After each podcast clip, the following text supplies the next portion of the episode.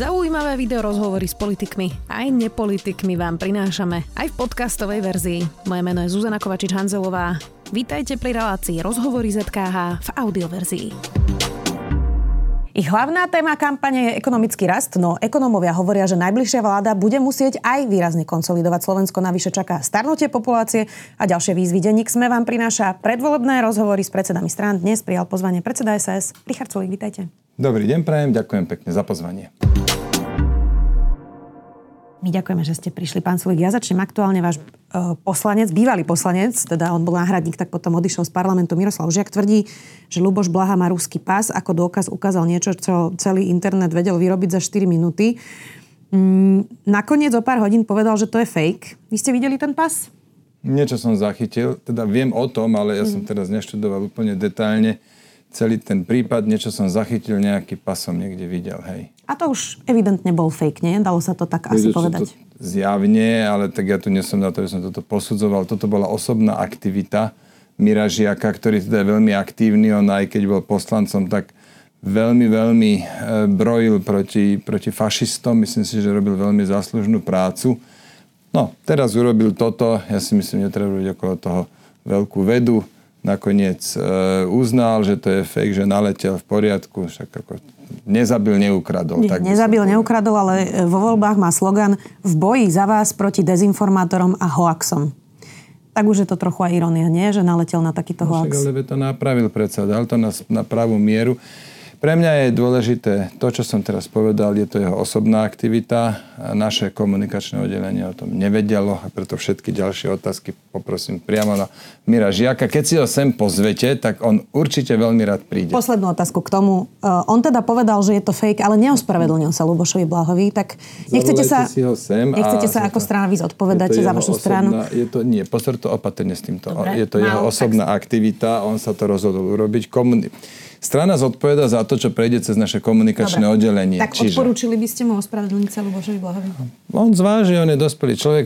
Pozvite si ho sem, ja si myslím, to bude skvelý nápad a rád vám na všetko odpovie. Dobre. A poďme aj k vašim výrokom, teda, aby ste nehovorili, že sa pýtam len na Miroslava Žiaka. V novembri 2022 ste pre Denník N povedali, toto bude kampaň môjho života. Je to kampaň vášho života? Áno, je. Ako ja som normálne, že 24-7 som v kampani. Deti som nevidel, nepamätám. Včera v noci, teda o nejakej jednej ráno, dnes som sa vrátil napríklad zo Sniny, kde som mal debatu s, s voličmi, teda s potenciálnymi a ako denne niečo, áno je to. Ja som takto ešte nekampaňoval, mm. takto intenzívne. Samozrejme, nie je to všetko v médiách, ale kto si pozrie napríklad môj, môj Facebook alebo ma nejak bližšie sleduje moju stránku sulik.sk, tak zistí, že je tam strašne veľa aktivít. Je toto najťažšia kampaň, ktorú máte? Je to najintenzívnejšia kampaň. Najťažšie asi nie. Myslím, že ide to celkom dobre. Sme Ktorá bola najťažšia? stabilizovaní na, na 6%. Naše hlasy určite neprepadnú. Ktorá bola najťažšia kampaň? No, viete, čo ja si myslím, že tá... Boli dve ťažké. To bola 2012. Po páde vlády. Kedy, kedy Marian Kočner teda zverejnil tie, tie nechutné videá. Sasanka sa to a, Áno. A, a potom ale aj 2020, a to preto, lebo tri mesiace pred voľbami odišla skupina okolo Luba Galka a my sme vlastne až vtedy začali kampaňovať, dotedy sme sa zamestnávali sami sebou, však nám to aj voliči dali teda riadne pocítiť my sme, taká, my sme takí šuhajovia v tej strane, viete, akože keď nie sú voľby, tak máme aj 15-percentné preferencie, ale dokážeme sa vždy včas k voľbám prepracovať k piatim, aby sme boli riadne motivovaní a naozaj zabojovali. Toto bolo ironické pre tých, ktorí to, nejak, eh, ktorí to tak nevnímali. No, každopádne tie dve kampane boli, táto nie je tak ťažká, ako bola 2020 a 2012. Vy ste spokojní hm. s kampaňou Sasky? No, spokojný s tým, že všetko, čo sme si predsa vzali, beží, máme program. Teraz v sobotu budeme mať programovú konferenciu. Sledujte nás e, na live streame, prosím. A tam teda už predstavujeme takú finálnu verziu programu. My sme program predstavili ako prvý ešte v marci, tzv. beta verziu, robili sme programové konferencie a kadejaké ďalšie aktivity okolo toho a teraz predstavujeme finál. A všetky ďalšie veci, ktoré ja som si nejak naplánoval, e, sme, sa podarilo sa zrealizovať, postihali sme to, čiže áno. ja som s priebehom spokojný. Samozrejme, že ma štve, že máme 6% v prieskumoch a nie 16, a čím ale to vysvetľujete, taký je život.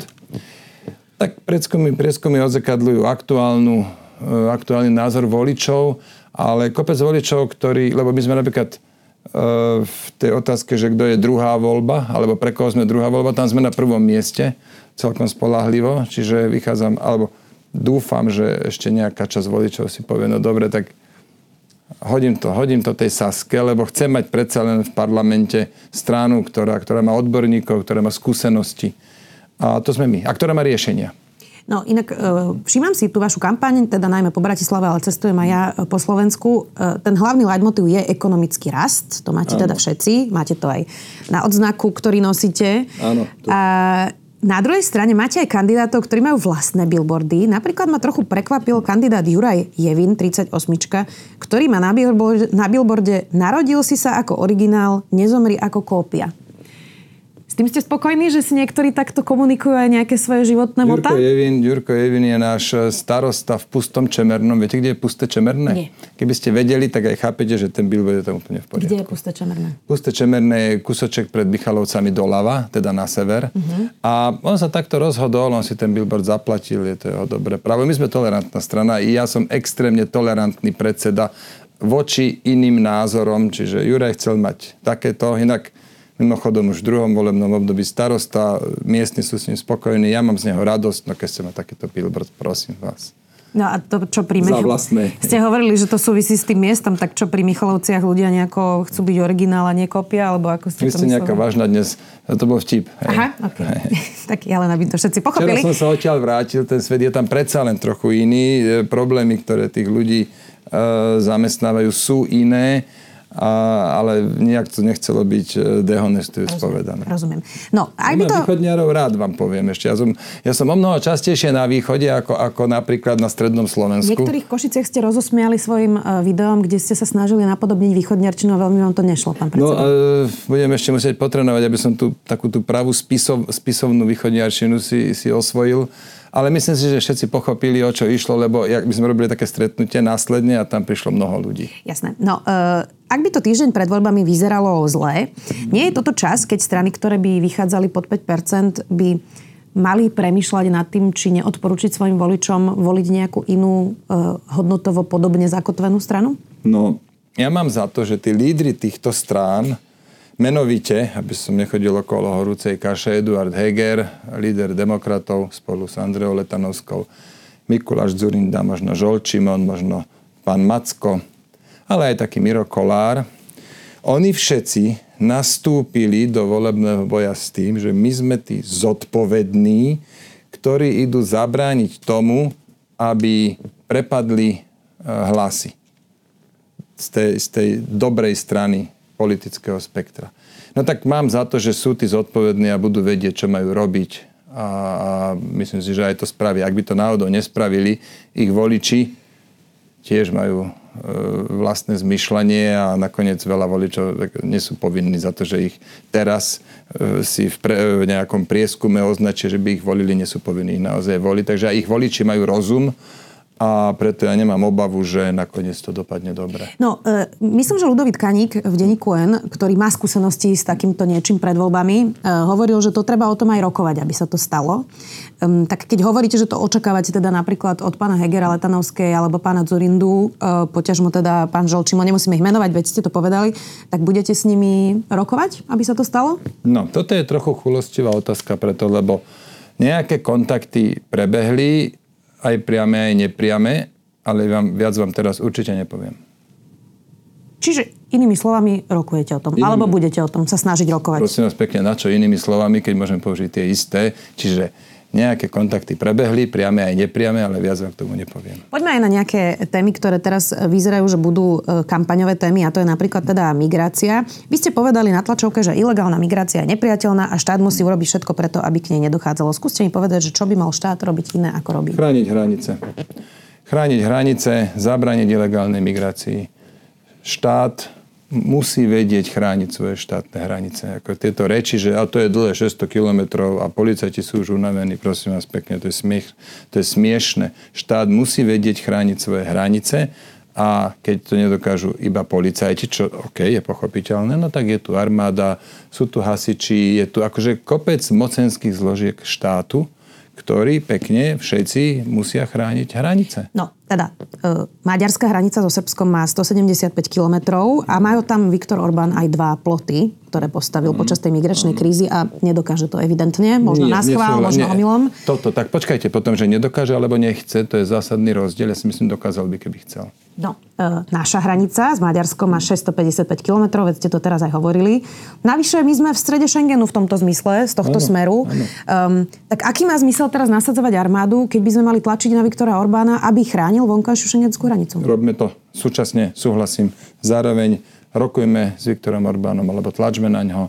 Alebo, to, my sme mali tomuto tlačovú besedu pred včerom, kde sme povedali, že e, náš premiér, keďže nemáme ministra vnútra, náš premiér by mal e, vyvolať rokovanie Rady ministrov vnútra na, e, v Bruseli na úrovni Európskej únie. Jasné, rokujme, áno. Ale okrem toho, že budeme rokovať, štát si musí vedieť chrániť svoju hranicu. No a teraz mi povedzte, že ako si to predstavujete, lebo tá prognoza na tú migračnú krízu, ona nevyzerá veľmi dobre. Asi to v lepšie najbližšie roky v Európe nebude. Ani klimatickou zmenou, ani potom zemetrasení, ktoré bolo uh, aj v Turecku, aj v Sýrii. Tie utečenecké tábory aj v Jemene, aj v Turecku sú uh, v katastrofálnych podmienkach, tak ja sa úplne nečudujem, že tí ľudia tam nechcú zostať. Tomu sa nečudujem ani ja. No a Nemecko nebude vždy bezodný pohár, ktorý príjme úplne každého. Tiež majú nejaké limity a už v tej prvej vlne v 2016 zobrali milión ľudí, čo nie je málo. No, um, takže skúste mi povedať, aký je ten dlhodobý plán bez toho, aby ste mi teraz odpovedali, že budeme chrániť hranice a nikoho sem nepustíme.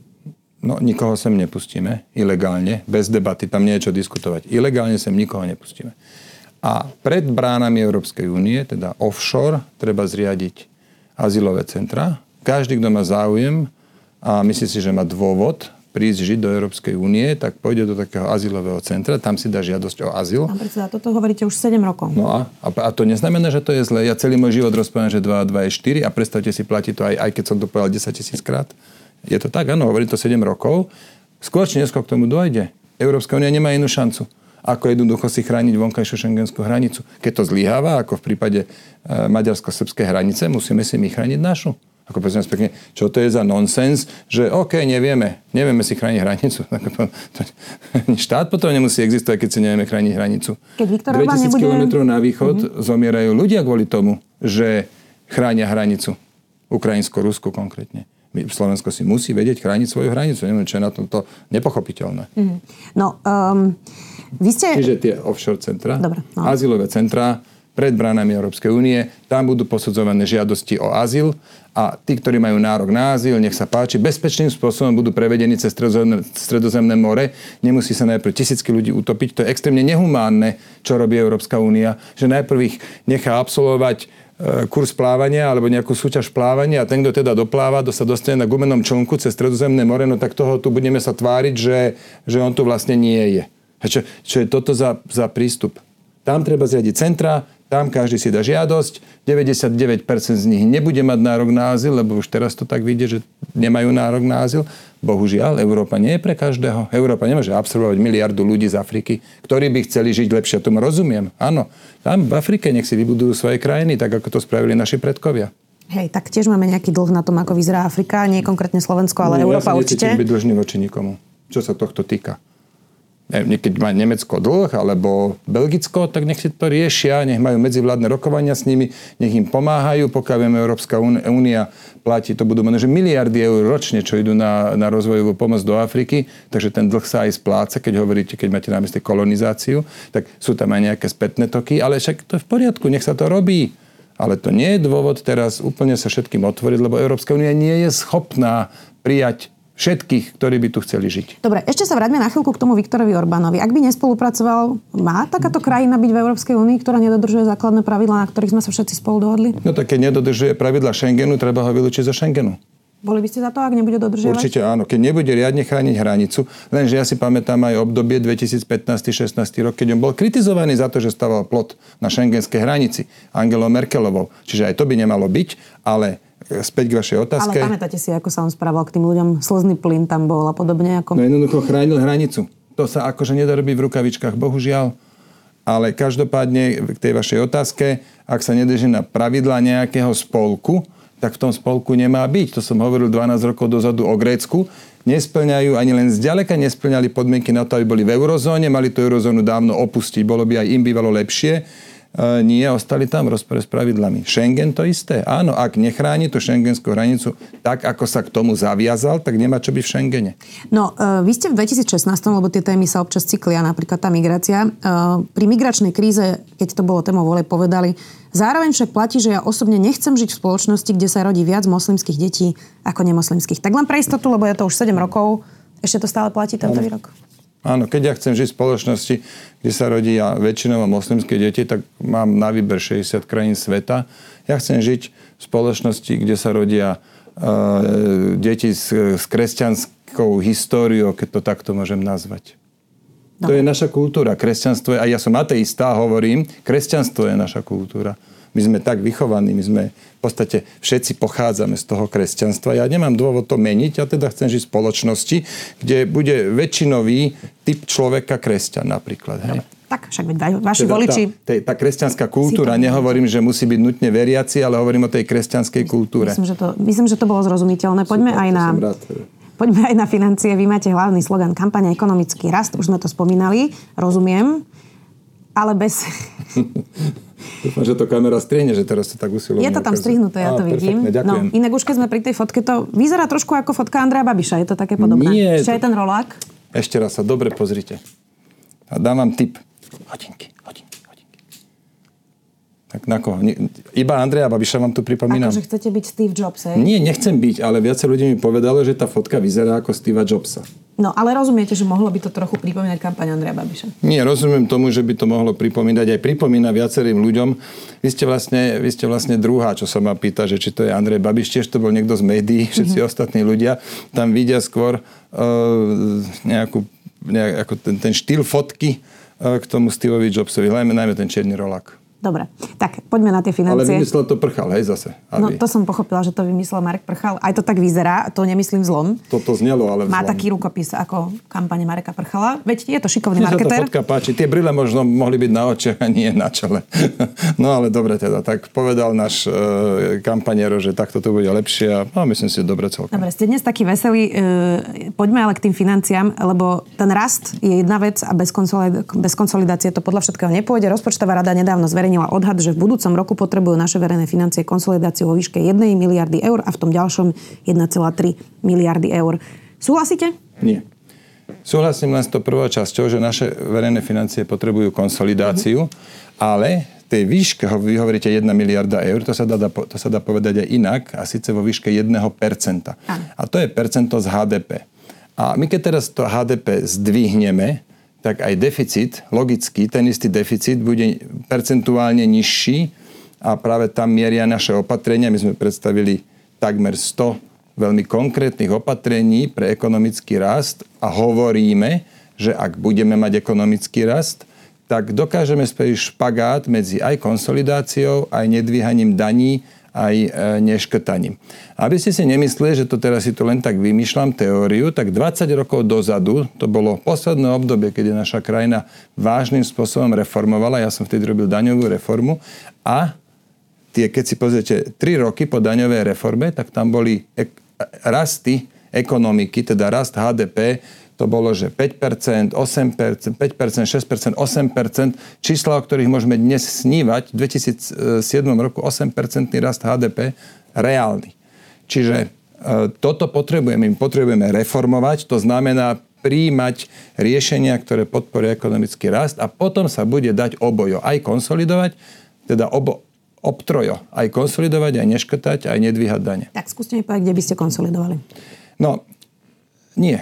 Aké opatrenia pre ekonomický rast by sme príjmali? Tak začnem hneď tým, že navrhujeme zmenu financovania obcí, jednak aby boli naviazané financovanie obcí na tzv. daňový mix, aby nelietali v príjmoch hore-dole, lebo dan z príjmu lieta hore-dole.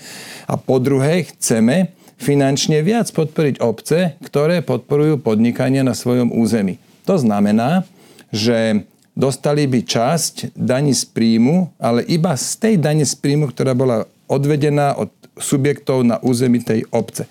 Toto opatrenie vyhodnotilo OECD um, že by OECD vyhodnotilo, že len toto opatrenie by prinieslo možno, že 10, približne 10% naraz HDP. To sú že veľké čísla, len treba to riadne robiť. Rovná daň je ďalšia vec. Odvodovo, e, reforma odvodova sociálnych dávok, alebo potom aj také drobnejšie veci, napríklad materská. Vyplácame ju 3 roky ženám a keď ale žena chce byť len 2 roky, tak ten tretí rok nedostane. My hovoríme, vyplaťme jej všet, peniaze za všetky 3 roky, jej dajme kľudne za 2 roky a štát to bude stať rovnako, či je doma 2 roky alebo 3 roky, ale ak je doma 2 roky, tak ten jeden rok tvorí hrubý domáci produkt, to nie sú akože drobnosti. Poďme zrýchliť to, aby sa študenti dostali skôr do pracovného procesu. Napríklad dnes štát, keď E, má požiadavky e, na, na vzdelanie, tak sa píše vysokoškolské vzdelanie druhého stupňa. No ale väčšinou stačí kľudne bakalár. Tak napríklad požadujeme bakalára. Máte hneď ďalšie dva roky menej štúdia, čo by ľudia mohli ísť potom pracovať. Dobre, pán predseda, nechala som vám povedať uh, tieto vaše veci, pretože... Myslel som, že ste sa to pýtali, že akými Iné opatreniami... som sa pýtala a to sa chcem presne spýtať, že dobre. Aj keby ste tieto opatrenia hneď po voľbách urobili, tak chvíľku to trvá, kým to tú ekonomiku naštartuje. Určite. No. A dovtedy by ste konsolidovali kde? No dovtedy by som robil tie opatrenia, aby sme ich zrealizovali. Nebudete vôbec konsolidovať financie? No viete, čo, to je takto, že Európska únia vyžaduje polpercentnú zníženie štruktúrálneho deficitu o pol percenta e, ročne. Pol percenta z nášho HDP, HDP je 100 niečo, čiže to je asi pol miliardy eur. Áno, to by trebalo hľadať, ako zmeníme pravidla, aby sa vyplácalo pol miliardy eur menej. Áno, no tak čo, tak po voľbách si jednoducho musia E, múdre hlavy sadnúť a nájsť e, opatrenia, lebo to vyžaduje Európska únia, takže to by sme splnili. Ale inak riešenie je, aby to HDP rástlo. A tam, sme, tam je Saska pripravená najlepšie. Hmm. No, podľa premiéra Odora oni teda nastavia konsolidáciu v tých rozpočtoch, ktoré chystajú na 1,5% HDP ročne. Čiže toto, keď by ste prišli, nebudete praktizovať ten rozpočet. Viete čo, viem si predstaviť, ak by to naozaj malo byť v mojich rukách, tak z tých 1,5% konsolidácie si, si vyberiem naozaj také bolestivé škrty, že naozaj bolestivé a tie by sme možno nezrealizovali. Ale každopádne tak, aby minimálne to, čo požaduje Európska únia, ten pol percento, to pol percenta tam ostalo. Ešte jedna drobnosť. E, Robert Fico sa takto vyjadril a ja som teda spolu s Marošom Vyskupičom sme boli Myslíte s nimi, to pol percenta? Boli, áno, boli sme s nimi diskutovať a som sa ich opakovane pýtal, vy teda chcete, že pol percenta štruktúrálneho deficitu znižovať alebo bežného?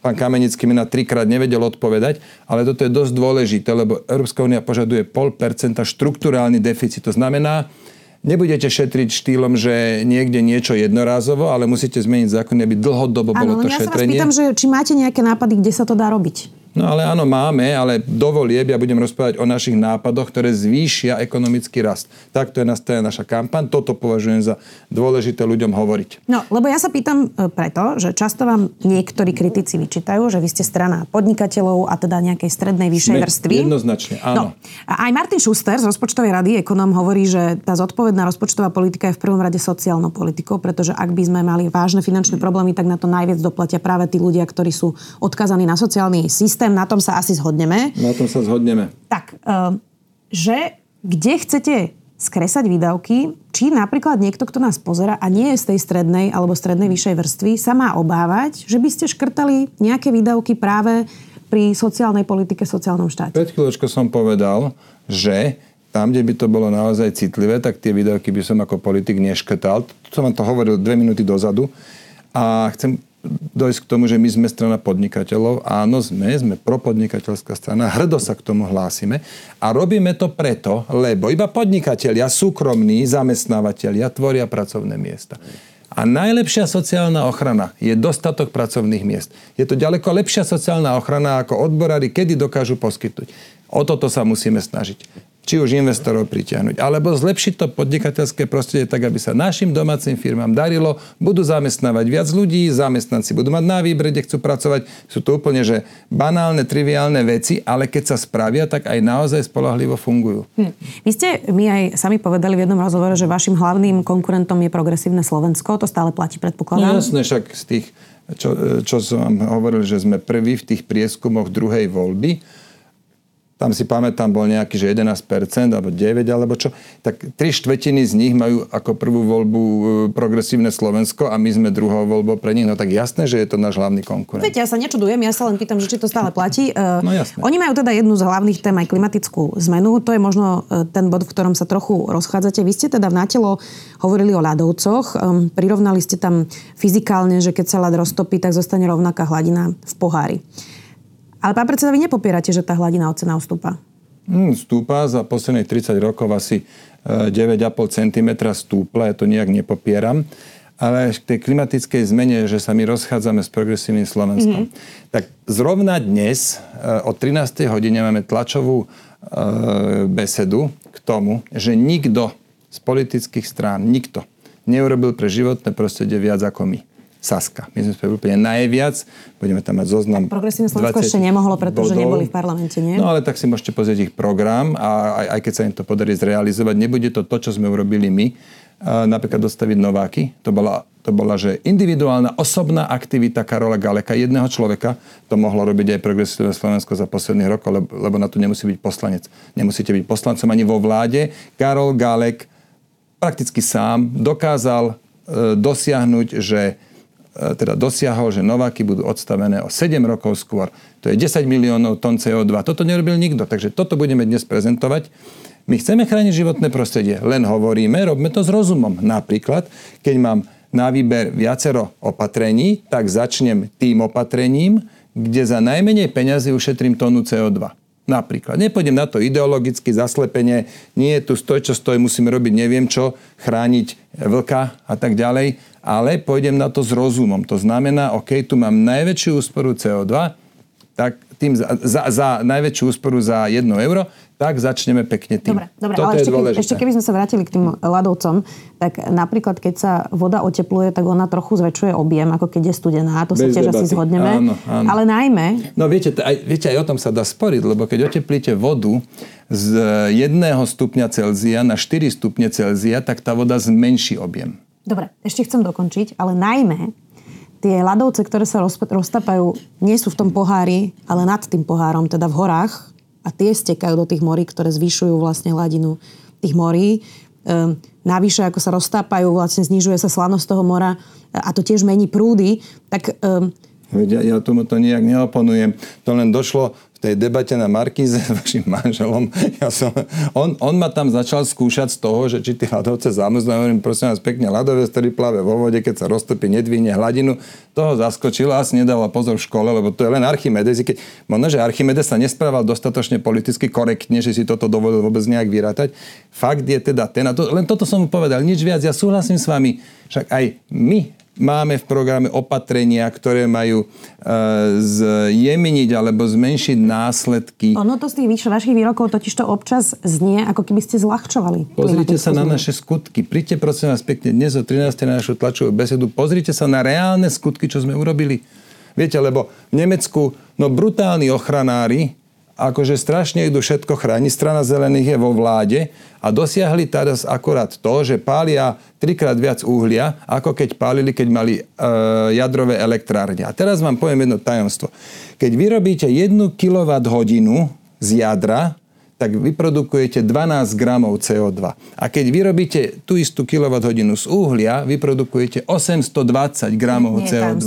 68 krát viac iba Neme, teda Nemecko iba, iba s tými šiestimi jadrovými elektrárňami, ktoré si že totálne, no absurdne hlúpo odstavili, tak produkujú o 60 miliónov, to, ja chcem dokončiť vetu, no. prosím vás, produkujú o 60 miliónov tón viac CO2 a celé Slovensko vyprodukuje 45. No tak viete, my sa tu naháňame pomaly za každým kilom, obmedzujeme sa, zakazujeme si e, auta so spalovacím motorom, všetko v mene CO2 a Nemci len tak si odstavia 6 funkčných atomiek a vyprodukujú 1,3 násobok toho, čo celé Slovensko. Len tak. Tak keď teda chceme, a preto hovoríme, robme, chráňme životné prostredie, ale robme to s rozumom. Nezakazujme si e, z auta so spalovacím motorom, ale, ešte už, už slubujem, končím, nezakazujeme si auta so spalovacím motorom, ale tlačme na Nemcov, aby konečne opäť naštartovali svoje jadrové elektrárne. Pália uhlie, alebo kupujú jadrovú elektrínu z Francúzska až Čech. No, nie je toto podľa vás na hlavu postavené? Pán predseda, ja som sa skôr Máte pýtala... pocit, že ja zľahčujem klimatickú krízu, keď na toto upozorňujem? Ja som sa skôr pýtala na to, že možno nejakí tí voliči, ktorí vás majú ako tú ďalšiu voľbu z toho progresívneho Slovenska, ako ste hovorili, z niektorých vašich výrokov, napríklad, že keď sa roztopia ľadovce, tak potom zase zamrznú, môžu mať opäť, pocit, sa opäť ochladí, hej. môžu mať pocit, že to zľahčujete. A práve pre týchto voličov dnes o 13. máme tlačovú besedu, kde im ukážem, viete, to nie sú reči a pláne sluby, to sú skutky. Reálne, čo sme urobili, tam to budeme prezentovať 20 konkrétnych vecí, ktoré sme už fakticky urobili. Dobre, a myslíte si, že tie ľadovce znova zamrznú? Ak bude dostatočne chladno, voda zvykne zamrznúť. Čo teraz chcete odo mňa počuť? Viete, na čo sa pýtam? Neviem, na čo no, sa vedci pýtate. hovoria, že už nezamrznú, tak to je skôr tá otázka, že či si myslíte, že Oni, oni tu boli, odkedy tie ľadovce? Oni tu že boli, že furt, že od začiatku? Ja, mňa zaujíma... Grónsko v anglickom názve Greenland je preto, lebo, lebo celé Grónsko bolo biele ako dnes, alebo náhodou bolo zelené. Dobre, čiže vy veríte tomu, že to môže ešte zamrznúť. Ale viete, ja, ja vám hovorím iné. Ja vám hovorím to, že sústreďme sa na tie opatrenia, ktoré za jedno euro prinesú najviac. A toto dnes nerobíme. Lebo keby sme to robili, tak bušíme do Nemcov, lebo oni podporujú globálne oteplovanie viac so šiestimi atomkami ako my na celom Slovensku. A to je tabu, hej, o tom nič. Však zavolajte si sem pani nemeckú veľvyslankyňu a spýtajte sa, že ktorý majster sveta a expert a génius rozhodol, že odstavia si všetky atomky. 14 si odstavili dokopy. Myslím, že nemecká vláda to bola celá.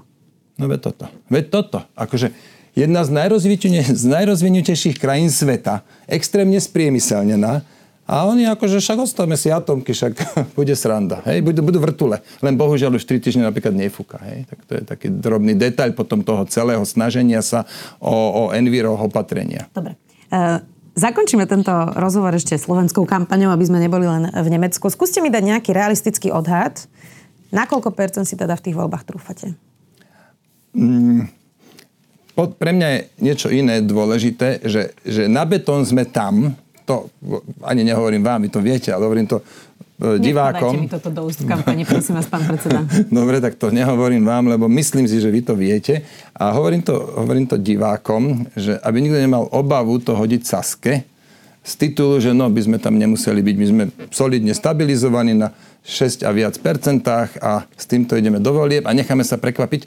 Pripomeniem vám, voľby 2016, to boli jedny z tých lepších volieb, kedy sme mali tesne pred voľbami nejakých 6, 6,5% v prieskumoch a vo výsledku 12. Myslím si, že to sa môže stať e, kľudne aj teraz. Napríklad je 3 týždne času, aby si ľudia prečítali program. Ja som si pozrel jeden príklad, vám uvediem program Progresívneho Slovenska a predstavte si, oni si tam píše, že vy si nesmiete predať byt len tak. Vy ho musíte najprv ponúknuť štátu. Keď vy chcete predať váš byt, musíte ho ponúknuť najprv štátu. Tak možno, že kopec ľudí, ktorí dnes chcú voliť Progresívne Slovensko, sa bude chytať za hlavu, že prečo oni musia svoj osobný majetok, prečo si si nemôžu robiť, čo chcú, prečo musia predávať štátu najprv, ponúknuť štátu.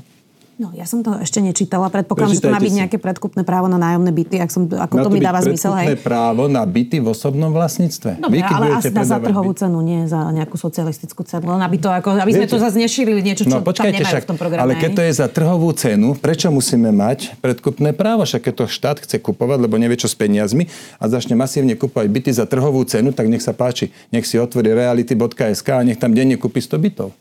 Keď to je teda za úplne trhovú cenu, nepotrebujeme predsa pravidlo, že štát má predkupné právo na váš byt.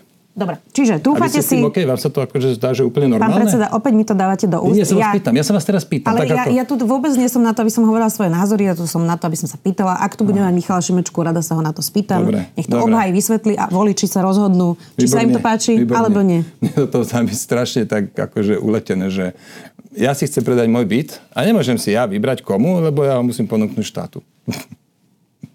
Dobre, takže Dobre. trúfate si na viac ako 5%, to je vaša odpoveď. Určite áno, jednoznačne. Dvojciferné?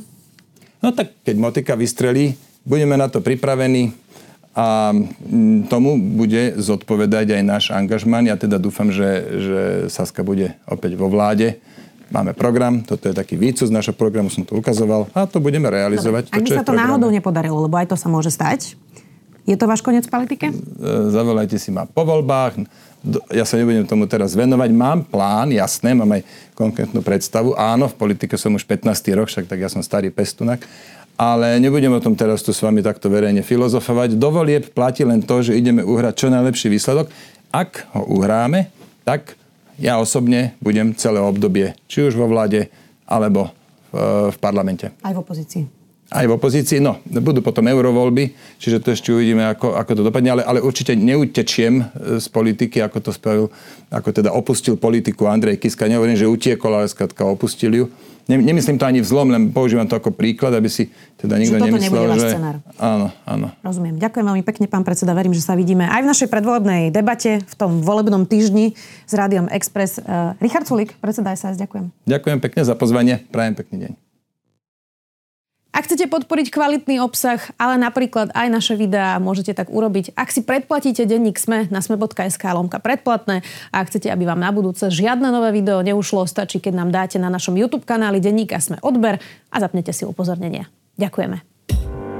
Počúvali ste podcastovú verziu relácie Rozhovory ZKH. Už tradične nás nájdete na streamovacích službách, vo vašich domácich asistentoch, na Sme.sk, v sekcii Sme video a samozrejme aj na našom YouTube kanáli Denníka Sme. Ďakujeme.